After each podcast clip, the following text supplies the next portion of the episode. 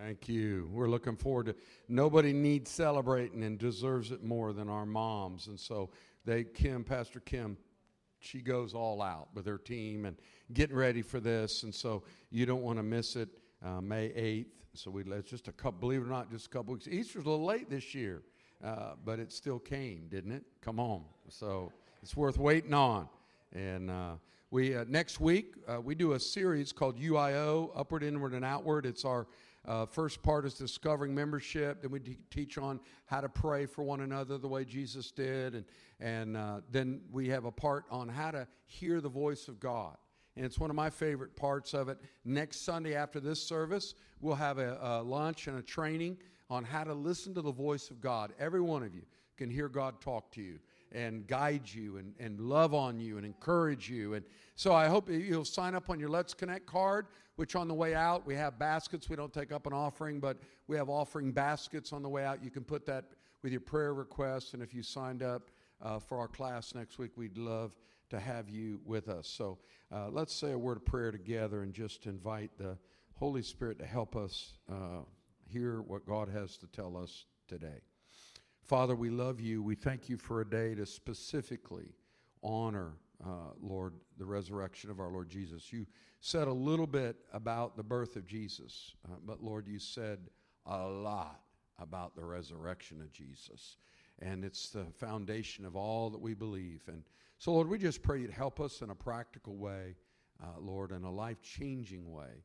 Hear what you have to say to us today from your word. In Jesus' name.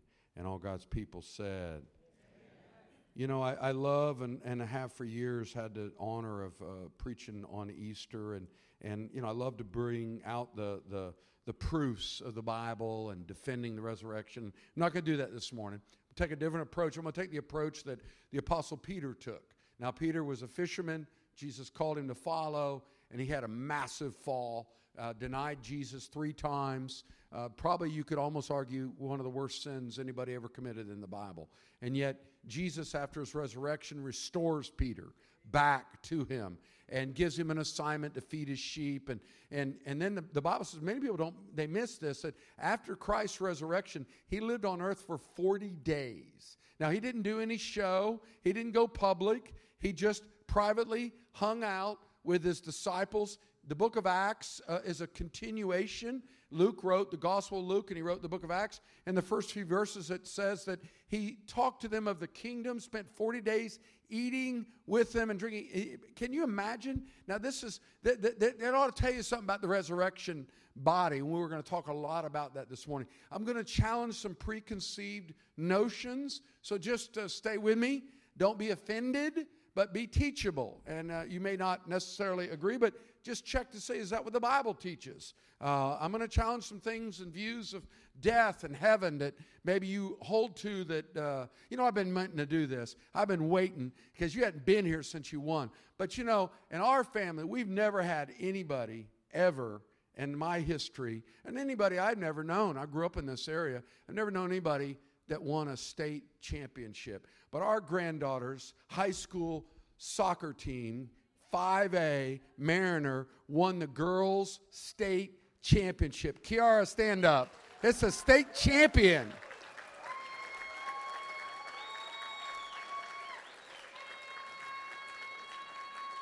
Woo! Any Mariner, any Mariner graduates here? Wow! Oh, there we go. Don't be ashamed. They're, they're all, uh, yeah what a it was i'm telling you i'm not a huge soccer fan but buddy i've been a lot of sporting events and it was more exciting to me than any event i've ever been to she shut down a division one signed player the girl i don't even think she ever got a shot on the goal and uh, so we're proud of you but better that you're a good girl and love jesus that's more important so uh, the other grandkids are going, we almost won something. Riley, did you win anything? No. All right, let's move on. She won it. I'm sorry. I could celebrate you if you'd have gone on, but you didn't. She won the state championship. That's part of being a grandpa. You can do what you want to do. You can, you can. I got the mic. So Peter preaches this first sermon after Christ has spent 40 days. He tells them to wait. They wait 10 days. He ascends to heaven. They see him. It's not some spaceship odyssey. He entered into the realm of, of the, the, the, the, kingdom of God, the presence of God. It's just as real as this realm. It's not out there somewhere, it's a different realm uh, spiritually. And he entered that and sat down at the right hand of the Father. And he said, When I do that, I'll send my Holy Spirit back onto the church that became his presence among us Christ at the right hand, the Holy Spirit among us. So Peter preaches this first sermon explaining what this wild phenomenon that was happening. The fire of God was on people. They were speaking in languages they never spoke in. It was a miracle, and 3,000 people are going to come to Christ through his sermon. So I want, but he doesn't go into proving that Christ was raised from the dead. Let me just pick up the, the message in uh, uh, Acts chapter 2. Uh, Peter preaching in the middle of his message, he says, verse 22, Men of Israel, listen to this.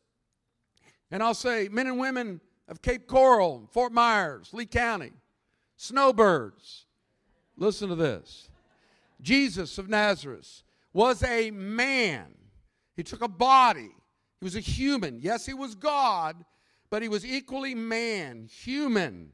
He didn't take a body that was different than ours. The only difference was it never knew sin, but it was a weak, limited, frail, mortal body. It was able to be killed, and it was. He took a body, was a man, accredited by God to you by miracles, wonders, and signs, which God did among you through him.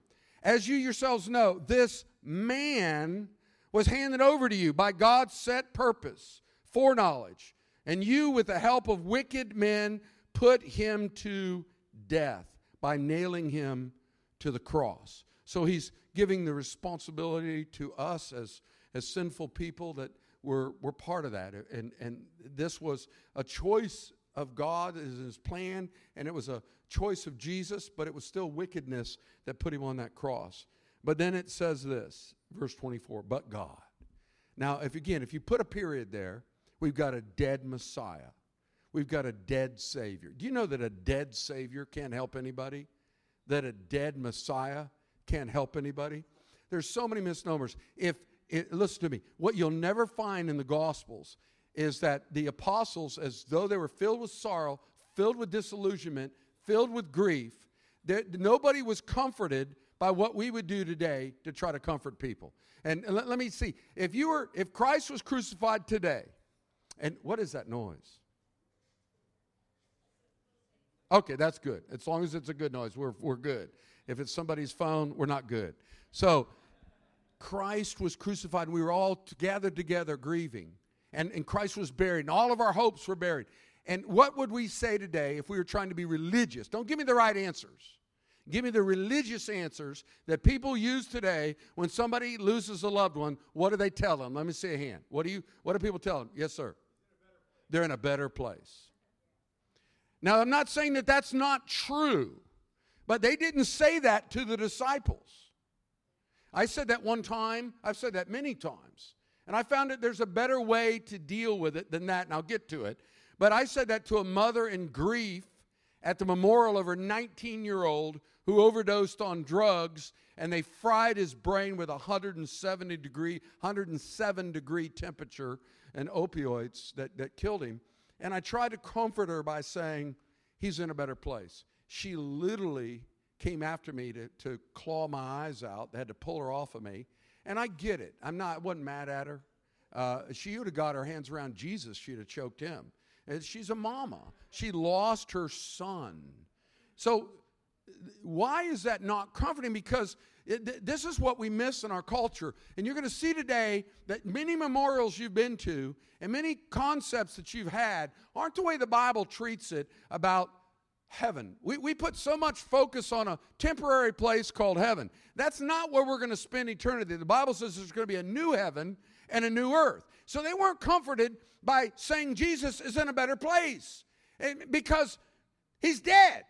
And this is what we miss we miss the fact that a dead body is part of who Jesus was. Jesus is no longer living. Now, his soul was alive.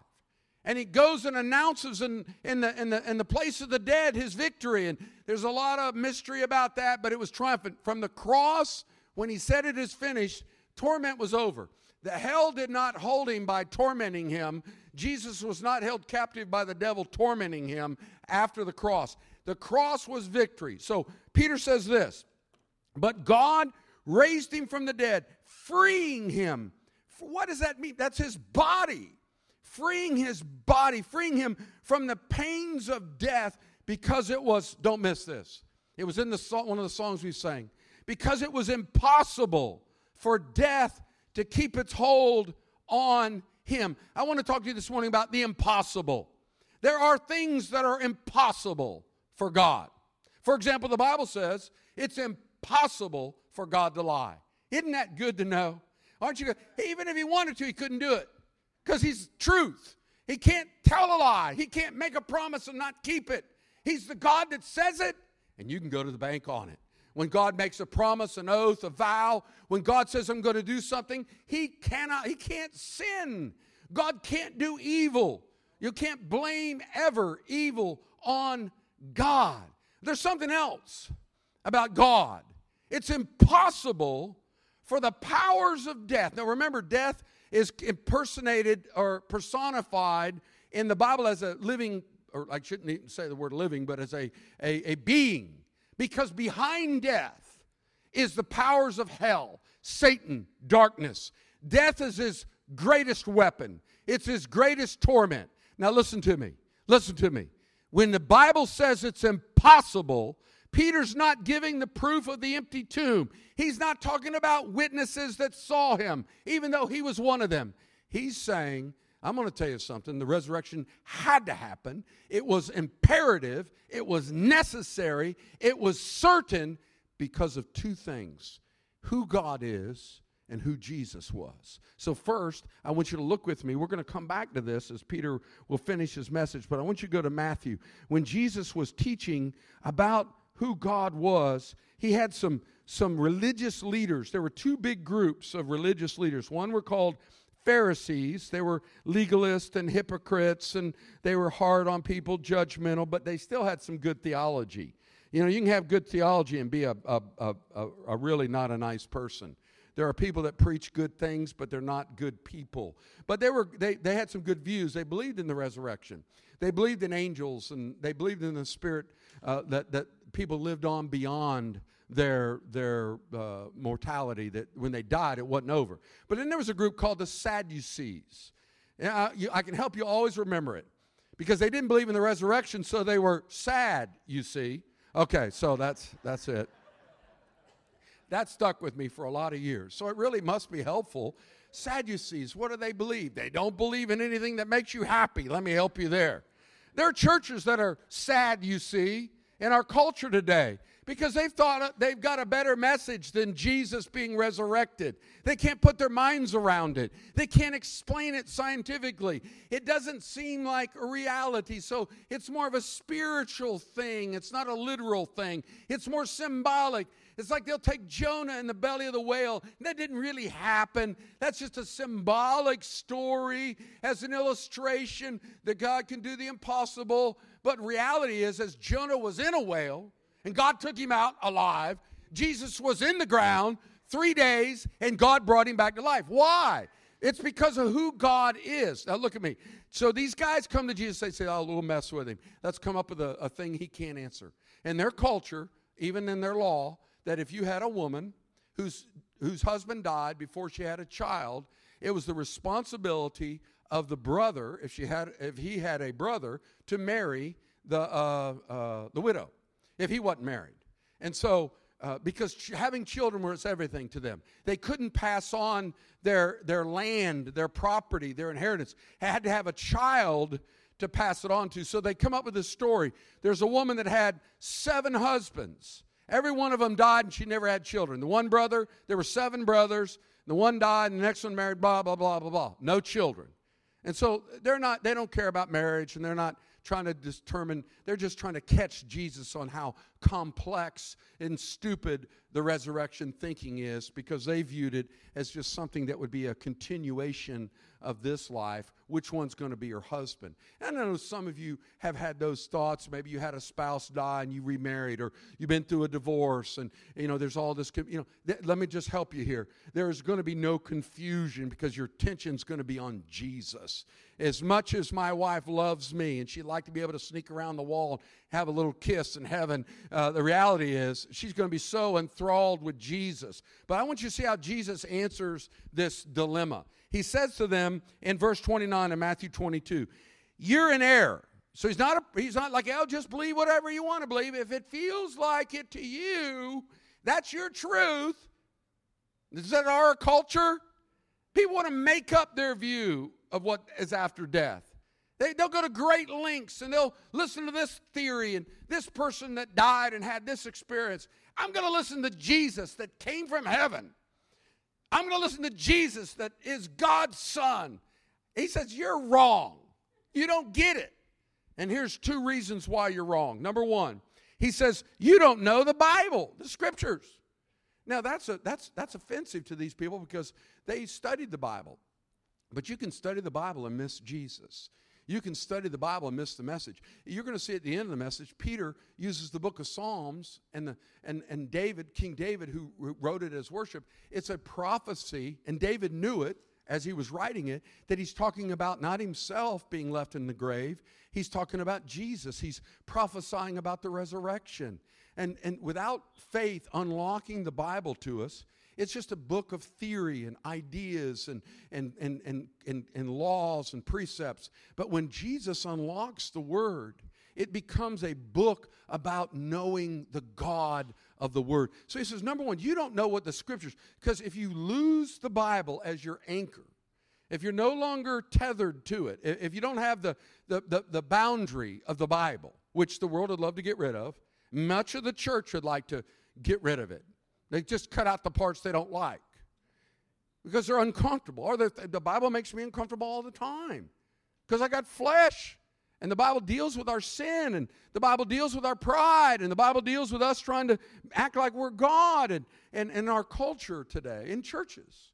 I don't, it doesn't shock me that the culture creates their own Bible and their own understanding. But what I, when I see churches, I even know of vineyard leaders that don't have, there's not a lot, but there's some that, that have drifted from taking the Bible as the Bible, that it, it's God's word without error.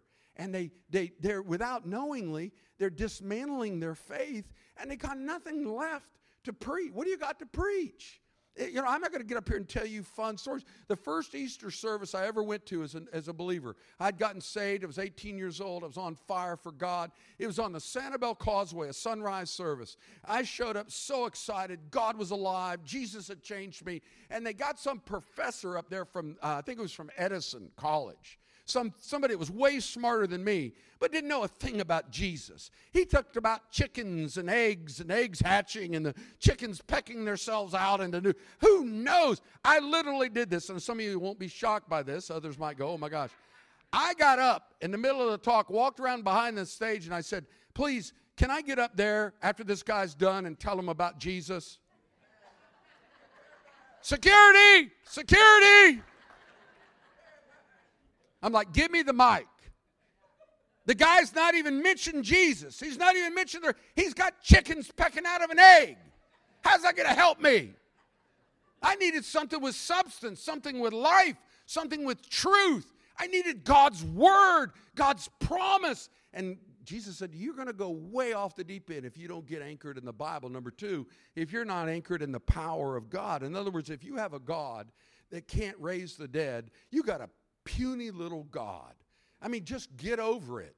Yeah, pick another God. If you, that's what I'd say to these smart people that talk away miracles in the Bible. I'm like, let's start with the Bible never defends God. It never tries to make an argument to prove God. The Bible just steps up on the scene in Genesis and says, God made everything. Deal with it. I added the deal with it part. But it's right there. It's like you can deny there's creation but you're living on it. You can deny there's a God, doesn't change the fact. You can deny anything you want, but it doesn't change the reality The power of God can do anything. And it's, I have no problem with whether it's parting the Red Seas, or the walls of Jericho coming down, or the dead being raised, or Jesus coming out of the tomb. I don't have a, because God is the God of power. He can do anything. He can't lie. He can't lie. And he can't abandon his son or his children that he loves in the grave. Now, listen to this next part because Jesus, he says to them, You don't know the scriptures, you don't know the power of God. At the resurrection, verse 30, people will neither marry or be given in marriage. In other words, it won't be about sexual union, it won't be about that type of intimacy. It'll be a whole deeper level of intimacy. And he says they'll be like, not become angels. Some people, little so and so's died and he's one of God's little angels. Wrong. Don't, don't, don't degrade believers by calling them angels. We're sons and daughters of God. Angels are not made in his image. They're powerful spiritual beings. They have immortality. They're living forever. And that's all he's comparing us to in that level of being like an angel in the sense of we are no longer going to die after the resurrection. And then he says this Verse 31 But about the resurrection of the dead, have you not read what God said to you? And he's going to quote Moses. There's lots of verses we sang about them. We sang in Ezekiel about the dead bones rising, God making the bones life coming back into them. We read about Elisha, who they threw a dead body on top of his dead bones, and the dead body came back to life. We could read about Daniel talking about those that are asleep on the dust will be raised up. The Bible is full of resurrection references, but this is an obscure somewhat obscure way to approach it, but it's so powerful when you see the simplicity of it. Because Jesus said, He's going to quote Moses as the Sadducees only believed in Moses. And so He's quoting their hero in a way that will dismantle their beliefs. Verse 32, He said, Haven't you read what God said in verse 32? I am the God of Abraham, the God of Isaac, the God of Jacob. He's not the God of the dead, but of the living.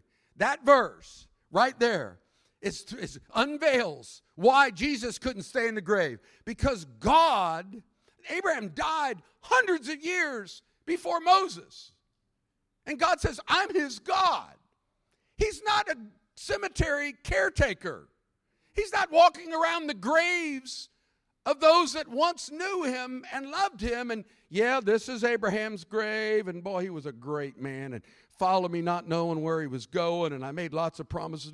He's dead now and he's gone. I couldn't keep him alive. And then there's Isaac. Oh my gosh, what an amazing guy he was. Miracle birth, you know, and his daddy sacrificed him, and I had to stop him to show that he loved me more than he loved even his son. And then there's, but he's dead. And oh, let's just celebrate walking around his grave. And don't step on that grave. Don't step on that. And God becomes a grave. That's the way some people view. It's like what Jesus is saying. God, there's no boast in God saying all the people that follow me are dead. Where are they? They died. So that says death won. They, he's beaten. But God's saying two things in this by saying, I am the God of Abraham, Isaac. That not I was, I am. They're presently with him they're still alive. Their bodies are dead. Their bodies are dead. But the fact that they're still with him leads to the promise of their bodies are going to live again. What you listen to me. For years I preached heresy, and some of you may have heard it in your churches you grew up in or funerals you've been to. And I meant well by it, but I would often do as I'd do a memorial, there'd often be a casket right here by the cross, which, by the way, let me just help you. If you get an option to have a memorial, which COVID kind of robbed us of, of memorials, it was just so sad. People were dying and they wouldn't let them come together to grieve. I don't care whether I got COVID or not. I'm going to go grieve over somebody I love and gathered. And we couldn't gather. It's just such a horrible thing what they did to us. But let me just say this and I, I'm, I'm, not, I'm not saying this that it's evil or wrong. I'm just saying what's better in my view. Funeral homes are a business, but it's a, it's a building that's permeated with death. It's a place of grief, sorrow. Do you know how hard it is to get worship in a service at a funeral home? Do you know how hard it is? I've literally done hundreds of memorials. Now, it can happen, but it's a, it's a slog uphill because the minute you walk into a funeral home, the smell of death is in there from those putrefied flowers. The, the, smell, the, the memories of death. It screams, death wins. But when you walk into a church that just got through screaming, He is risen, Christ is risen, He's risen indeed, and you just sang songs of faith and hope and life, get buried in a church. That was just my little two cents on that. Get someone that's going to share the hope of the resurrection. Mm. Or go outside. At least do something where there's a, a, a, fresh air. But anyway, you can do it in a funeral home. God's not mad at you. Doesn't mean you're less of a funeral. And I'm not diminishing any of you that have gone through that and blah, blah, blah, blah, blah. All right, let's move on. That was an infomercial for doing funerals back at the church memorial not looking for more to do, but just saying, find a place of faith. When you walk in this place, it's been prayed over, wept over, cried over. It's just a building, but it's permeated with hope. It speaks life. It says, Welcome home. It's a place of faith. It's a place where we're not suggesting faith, we're walking in faith, we're assuming faith. So Jesus said, He's not the God of the dead. He's not bragging about people he used to know that used to, they're still with him and they're gonna be raised from the dead. That's the implication of what he's saying about these people. If the game isn't over yet. So you, you thought I forgot about the heresy I used to preach. So here's the heresy. So here's the loved one laying right here in the casket. Opened it up. We all walk by. And I'll say, you know, as you look at that body, that body, it could be my dad. I did his memorial. They looked at Jack Stilson laying there. And that's a body, that's not really who Jack was. That's just the body he traveled in. That's kind of like a shoe he wore until he, the real him, went to be with Jesus in heaven. See right there, I'm, I'm in the heresy. That's not, that's not true. That body is part of who Jack Stilson was. Now, his soul's not in there. But we make heaven take the place of the resurrection. Like Jack's up there helping God build something in heaven. No, he's not.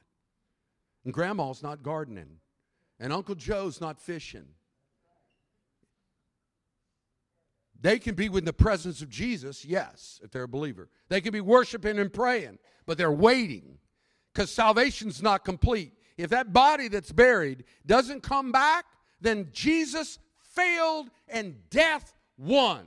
That's why it was impossible for Jesus to stay in the grave. Because if death wins and just some out of the body, non body presence of Jesus is in heaven, and somehow we're comforted by that, every promise is buried with that body. Every miracle, every hope, every power of God is buried with that body.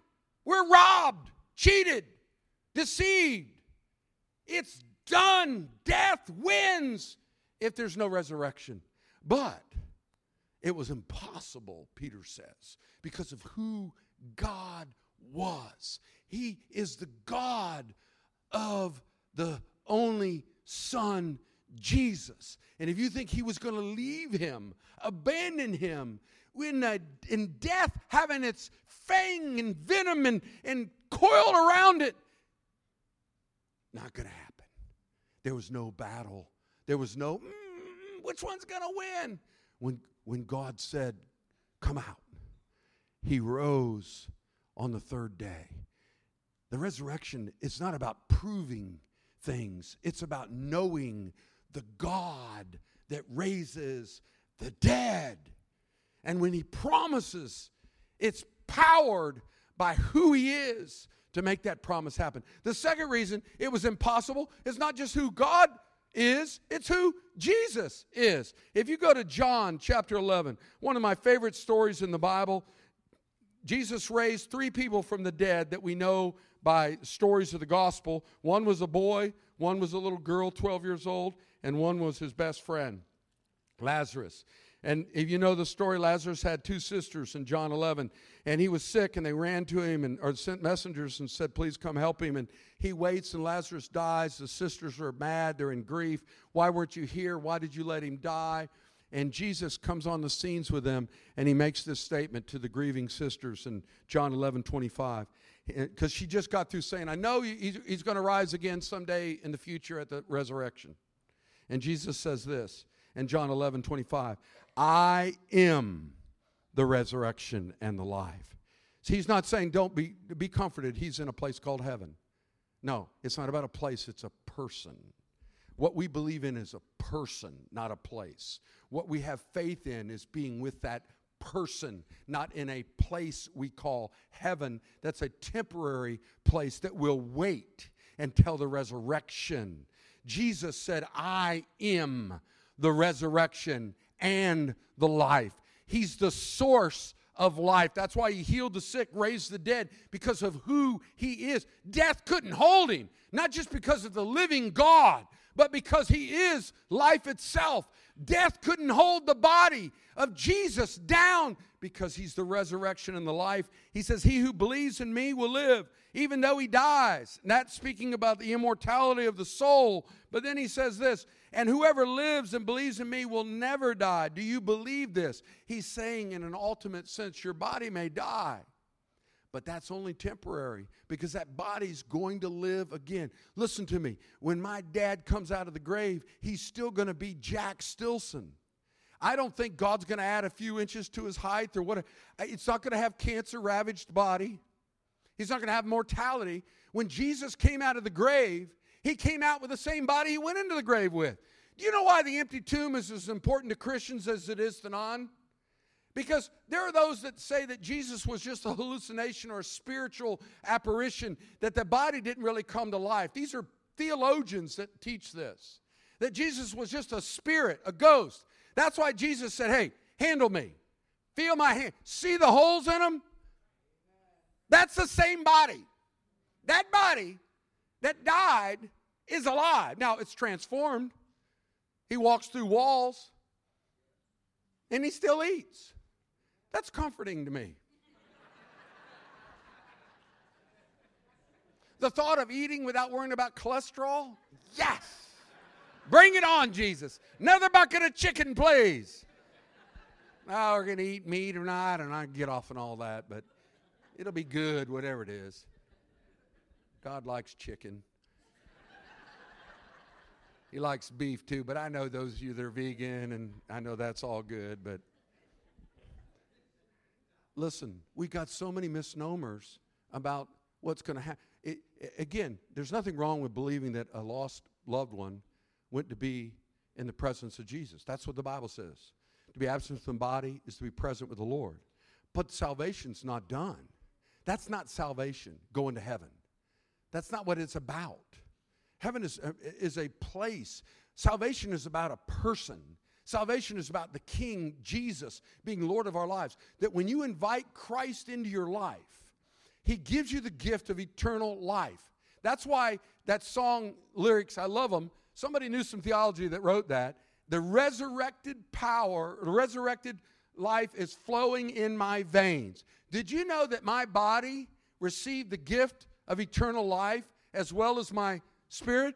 I was born again when I received Christ, I became a new creation. But my body also received the gift of eternal life. That's why when you bury me, it's in the hope that that eternal life is going to raise me to rejoin. See, a, a soul without a body is not a whole person. Jesus without his body is not a whole person. That body is part of who he is. We don't have some Gnostic teaching of the body's evil and we got to escape it through death. No, the body can be evil, can be sinful, but Jesus died. He purchased us, both body and soul. My body belongs to Jesus. My body's holy and sacred to Jesus. My body's going to be buried in the hope, certainty, not wish, but the certain hope of the resurrection. It'll be impossible to hold my body down. You know why? Because the one that it was impossible to hold him down, lives in this body. And that body's going to live again. Now that is hope. That's more than I'm up there gardening in heaven with Jesus in some mystical cloud experience. There's dirt in this, there's earth in this, there's tangible physicalness. There's put my feet on a rock. I'm real, not just some apparition spirit floating around in mystic land. I'm Jamie, created in his image, body and soul. Body without the soul, that's no good. That's no good. There's no there's no part of our being that's so there it's to be whole. So Jesus, as we go back to Peter and close the, the message, Peter brings it to conclusion, this part of the message in Acts 2. He's, he quotes King David out of the Psalms in reference to why it was impossible to hold Jesus in the grave back at verse 25 of chapter 2. He says, David says about Jesus, I saw the Lord always before me. Now, this is Jesus. David is writing it as though it's David, but he's prophesying that it's Jesus talking about God. He says, Because he's always at my right hand, I will not be shaken. Therefore, my heart is glad, verse 26. My tongue rejoices, my body also will live in hope. Why? Because you will not abandon me to the grave. Why? Because he's the God of the living, not the God of the dead. Because he raises the dead to conquer death because it's impossible for death to cling and hold and suppress and capture. He broke the gates of hell, he entered the realm of the dead, and he took victory and he pillaged the house of darkness. His body was not kept. And then he says, I will not, you'll not let your Holy One without sin. Jesus couldn't be kept because the wages of sin is death. He never sinned. You can't keep his body, Satan. You don't get to keep it. It's coming back. And all those that he paid the price of their sins, their bodies will be raised as well. Verse 28 And you've made known to me the paths of life. That's more than just guidance. This is about resurrection, this is about overcoming death. You will fill me with joy in your presence. That's what we refer to heaven, but it's the presence of God. Verse 29 Brothers, I tell you confidently, the patriarch David died, was buried, his tomb's here today. But he was a prophet and knew that God had promised with an oath that he would place one of his descendants on his throne. Verse 31 Seeing what was ahead, he spoke of the resurrection of Christ, that he was not abandoned to the grave, nor did his body see decay.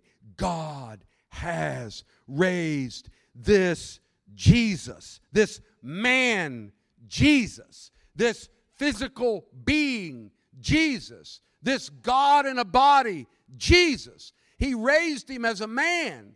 Jesus took to heaven a body. He's the first body to go to heaven. There are other people that have died ahead of him. They didn't take their bodies. He's the first physical, recreated, regenerated, uh, resurrected body to go to heaven. He went to heaven as the man Christ Jesus. He made salvation complete. He became one of us so that when he died, he could come out.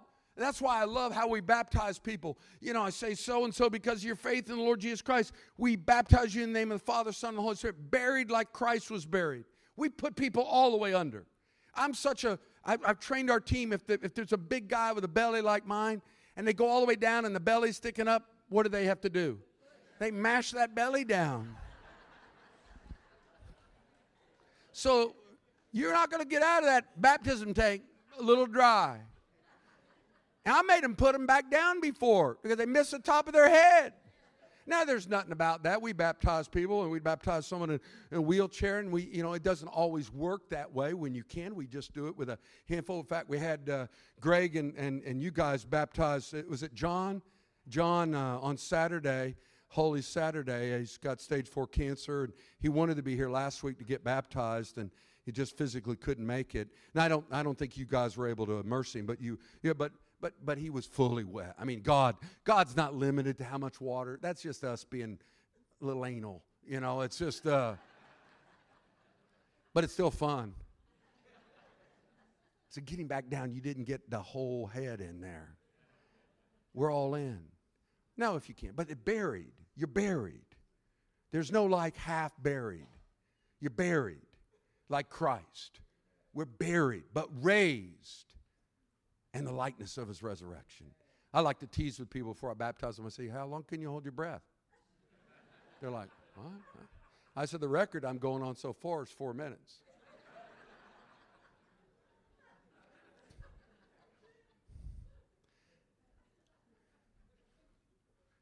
Baptism is probably one of the most powerful events that will ever happen in your life. Peter ends his sermon with it in just a second. We'll see it. If you've not been baptized as a believer, you're cheating yourself. You're cheating yourself. It's, it's well, you know what? My, my parents baptized me when I was a baby. Oh, well, that was your parents. That's not you as a believer saying yes to Jesus as Lord and following Him in obedience and being baptized like He was baptized. I believe God will meet you in baptism in ways that you'll never, ever underestimate. I mean, it's just it's a powerful release. And so Jesus was buried, death couldn't hold him because God raised him from the dead. Not just raised him, but then he ascended to heaven. Verse 33, he's exalted at the right hand of God. He didn't stay on earth because God had a place for him to rule. He's ruling earth now at the right hand of God. But he's going to send his presence, the Holy Spirit, back. And that's what he says. He's at the right hand. He's received from the Father the promise of the Holy Spirit. He's poured out what you see and hear. David didn't ascend to heaven. And yet he said, The Lord said to my Lord, Sit at my right hand. Again, he's speaking prophetically about Jesus and God. Tell your enemies are made a footstool for your feet. Now, the closing to the message, verse 36. Therefore, let all Israel Cape Coral, Fort Myers, Lee County, Michigan, be assured, Ohio, New York, let every nation be assured this God has made this Jesus, whom you crucified, both Lord and Christ. Can you say hallelujah? Hallelujah. Then he, then he closes with this exhortation. What do you do with that? Well, the people say they heard this, they cried out, and they said, What, what do we do? He says, Repent, which is the expression of faith. It's saying yes to Jesus, it's, it's turning your life over to Christ. Repent and be baptized. You can't repent if you're a baby. And you can't get baptized if you haven't repented. You haven't turned to Jesus. They both go together. I'm just advocating get, get sign up. Oh, I, I don't know if we'll do it next week. If enough of you signed up today to say, I'm going to be obedient, well, put, I'll, I'll, fill the tank next week or next couple weeks. We're going to do it a lot more often here. The Lord spoke to us and just said, fill the tanks. I'm going to meet people in baptism. I'm going to touch people, heal people, free people that are obedient in baptism. And it's a powerful witness that someday your body will be buried, but you've already been buried with Christ. And your body is going to be raised because you've already been raised with Christ through salvation. But your body is part of salvation. It's not, don't forget me. Don't forget me. It's not just some old rag that used to live in. It's you. You're not you without your body. That's you, part of you, as much as your soul is you. Don't believe the, the, the, the, the New Age teaching and the, all the, the Eastern, that the body is some kind of wicked, evil, you know, got to escape it in death. No, no, that's not our friend. Just because good things come out of it doesn't make it good. Death is evil, it's wicked. It's never been what God wanted it to be. Death was never part of God's plan. But I'm telling you, he beat death at its own game by yielding to death. And through that, it was impossible for death to hold him. And so he says, Repent and be baptized, every one of you, in the name of Jesus for the forgiveness of your sins, and you'll receive the gift of the Holy Spirit. The promises for you, your children, and those that are far off, and all the Lord will call. God's been answering our cries for household salvations. We started praying that at the beginning of the year with the Jabez prayer. We baptized 22 people last week, 23 now, counting uh, uh, John that got baptized. But, but two or three of those were families, dads with their sons. Come on. Come on. the kingdom of God isn't an old person's kingdom. And it's not just a young person's kingdom. It's the kingdom of our, our, our young, middle aged, old. It's the kingdom of God. Churches have given up today on reaching the millenniums because, you know, well, they're, you know, blah, blah, blah. And the, let me tell you something. The, the, the harder life gets and the more things fall apart and the wheels come off and the more people see that that was stupid what I was told in college and they're going to wake up to that stuff. Don't underestimate kids. They're not stupid. When they realize, you know what, I've been taught a, a, a bunch of crap at college. And, and it's just, it is that and all these bright people, how their lives working for them? What's their compelling message that there's no God or that God can be anything you want him to be? And no, there is a God. And he sent his son. And they killed him.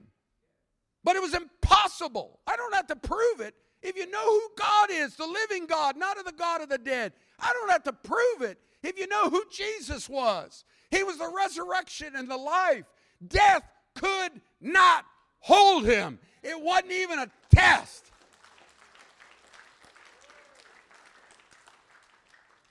That tells me who he is, and it tells me who he will be in me and you as we put faith in Christ, so that when I face death and you face death or the fear of death, which is a bully and tries to intimidate, let me just help you. I bless science and I bless doctors and I take all kinds of pills. But you know what? None of them are going to keep me alive forever. There isn't one. They're going to be find a cure to this. Good. I'm happy. I hope they find a cure to cancer. I, disease is evil. However, we can beat it and fight it. But I'm going to just tell you something. Death's going to keep coming until Christ comes back. So my confidence isn't in that I'll never have to face death. My confidence is in the one that already faced death. And he's the one that says he's not the God of the dead, but he's the God of the living and He's not going to abandon His love for me in the grave. He's not going to let my body just perish forever in the grave. Now, I don't care what happens to it, decomposed. You can choose to be cremated if you want. I don't, that's not my preferred option, but I just, I, I, I, don't mind it, but it's the fact that people often will do that in a statement of this is it, there's no more.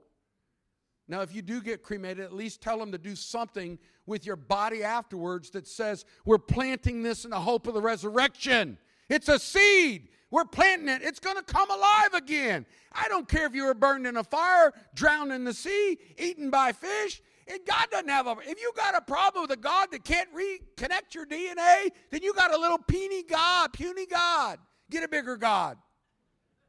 If he can't find your particles, he made Adam out of the dust and Eve breathed into him. He don't have a problem saying, come back together. Wherever that DNA went, boom, coming back, coming out, busting the grave. Death cannot hold you when Christ the conqueror lives in you. As the old African American preacher says, it'll be a great getting up morning. Fairly well, fairly well. When Jesus conquered death, it was the certainty, the guarantee. He's the beginning of new creation. It's not that he went to heaven, it's that he conquered death, defeated darkness, overcame evil, atoned for sins. He triumphed, and then he ascended. His ascension and victory is the confidence that he's coming again. And when he does, the dead in Christ will rise first because he'll descend with a shout, with the voice of the archangel, with the trumpet of God. And then the dead in Christ will rise first. Then we that are alive and remain, if we are before his coming, will be caught up to meet the Lord in the air. And in my view, return with him in conquering the new heavens and the new earth getting established. So let me just say this we have a hope bigger than heaven. We have a hope for the body and the soul. We have an eternity for the body and the soul that will be reunited in a beautiful, powerful resurrection and a transformed form of this body, but it will be this body. Transformed radically. No more sorrow, no more pain, no more disability, no more disease, no more mortality. Transformed but it's this body. because death ain't going to win. Not one molecule does death get to win over. Not one. If he can keep one little toe in the grave, then he's won. If he could just, Jesus, I'll let him go, but let me have his little toe. Jesus only has nine toes now. Then death won. He had to have all ten toes. He had to have all his hair. He had to have who he was. God didn't leave him to decay and be abandoned because he's not that kind of God. And the confidence that that gives us that he won't abandon our loved ones, he won't abandon you when your body's buried in the hope of the resurrection. What a, what a, what a God we serve. It just looks at death and says, impossible. It looks at darkness and says, impossible. It looks at evil and says, impossible. It looks at sin and says, impossible. It looks at hate, murder, and violence and says, impossible. It looks at all the lies of hell, impossible. When the darkness says that's the end and I've won, impossible. You got a God that makes it impossible for evil to win, for death to overcome. He's the God of the impossible. Amen. Let's pray together. Thank you, Father. Just take a moment. And you know, when Jesus spoke to those two grieving sisters and said, It's not about someday. Yes, there'll be a re- resurrection someday, but he said the resurrection standing right in front of you. His name's Jesus. I am the resurrection and the life. If you believe in me, you'll never die. Even if your body dies, you're not done because that body's going to come back to life. Our faith is not in a place called heaven, it's in a person named Jesus. And wherever he is, is where we want to be. If you're here today and, and he asked these two sisters, Do you believe this about me? And they said, Yes, Lord, we believe that you are the Christ. I just would ask that have you made that surrender of your heart to Him today? Not about are you acknowledging God that He's real or that you know about Jesus, that you'd vote on Him if He was running for something. Not with your head, but your heart surrendered with your head, saying, Jesus, take all of me. Body, soul, mind, take all of me. If you've not done that this morning, what a wonderful time this Easter to say to the living Lord Jesus through His Spirit, he comes where he's invited. And if you invite him to come, the Bible says in the same sermon that Peter was preaching that in these last days, whoever calls upon the name of the Lord will be saved. And if you'll call on him right now, he'll give you the gift of salvation. It starts now, not someday when you die. It starts now. Receive that gift. Say, Jesus, I receive your gift of salvation. Now, it's going to mean some things getting baptized, following the Lord, getting in His Word, growing. That's part of being His disciple. But it begins with surrender of saying yes to Jesus. Father, give courage to those that are whispering that prayer to you right now, maybe online, Lord. This is the day of new beginnings. This is the day you make all things possible because it was impossible. Things become possible because the impossible of you staying in that grave. It couldn't hold you. And I'm glad. We're glad. We celebrate that. Bless those that need to take a stand today, Lord, in Jesus' name. Amen. Would you stand with me before we sing this last song? We like to do what the Bible says. And, and Jesus said it this way If you confess me before men, I'll confess you before my Father in heaven. We're going to ask, with you sitting here today, if you've not publicly said yes to Jesus as Lord, we want to give you that opportunity. You might say, well, Jamie, it's a, it's a private thing to me. Let me help you. In the Bible, there's no such thing as private faith. There is personal faith, and it needs to be personal. But if it's not public, then it's not real. It's unhealthy faith. If you say, well, I'm just too embarrassed, too, you're embarrassed like Peter was then to deny the Lord. Serious business confessing Christ as Lord. You got to go public with your faith to legitimize the personalness of it. It's personal, but not private. I say yes to Jesus, says my Lord. Who'd like to do that this Easter morning? I'm not saying those of you love Jesus, you're excited about him. We're going to sing in a minute, and you can exemplify that excitement when we sing. This is for people that haven't stepped across the line of faith. You haven't gone public with your faith, or you've been far from God. It's time to come home. I say yes to Jesus as my Lord. Let me see your hand. We're going to ring a bell and celebrate. If I'm missing people, let me know. But raise up your hand. Say, Yes, sir. Say, I say yes.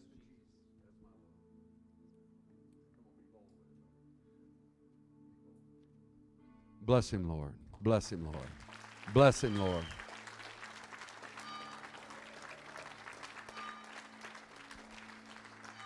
We celebrate. We ring the bell to join in the joy of heaven with a father's joy, saying, Welcome home. Someone else, this is your day. I say yes to Jesus as my Lord. Be bold. Your parents can't do it for you, your wife can't do it for you. This is your choice. I say yes to Jesus as my Lord. Yes, sir, go ahead.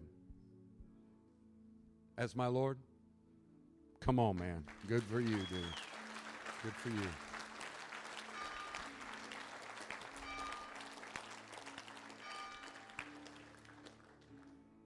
Feels good, doesn't it? Come on. Takes courage. The enemy will lie to you, say that's no big deal. It's a huge deal. Huge deal. Huge deal. Yes, go ahead. Go ahead. Be bold. That's right. You don't have to get up if you can't. Just say it.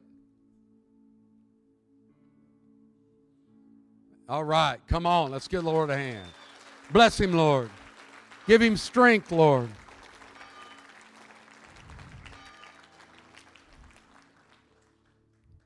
Think about that. You have a life living in you that can't ever die. It's in your body, too. My body got saved. That was new to me this week. I mean, I believe what I've taught about resurrection, but I never thought about my body accepting the gift of eternal life. My body got saved when I got saved. I didn't get baptized just part of my body. I didn't baptize my soul.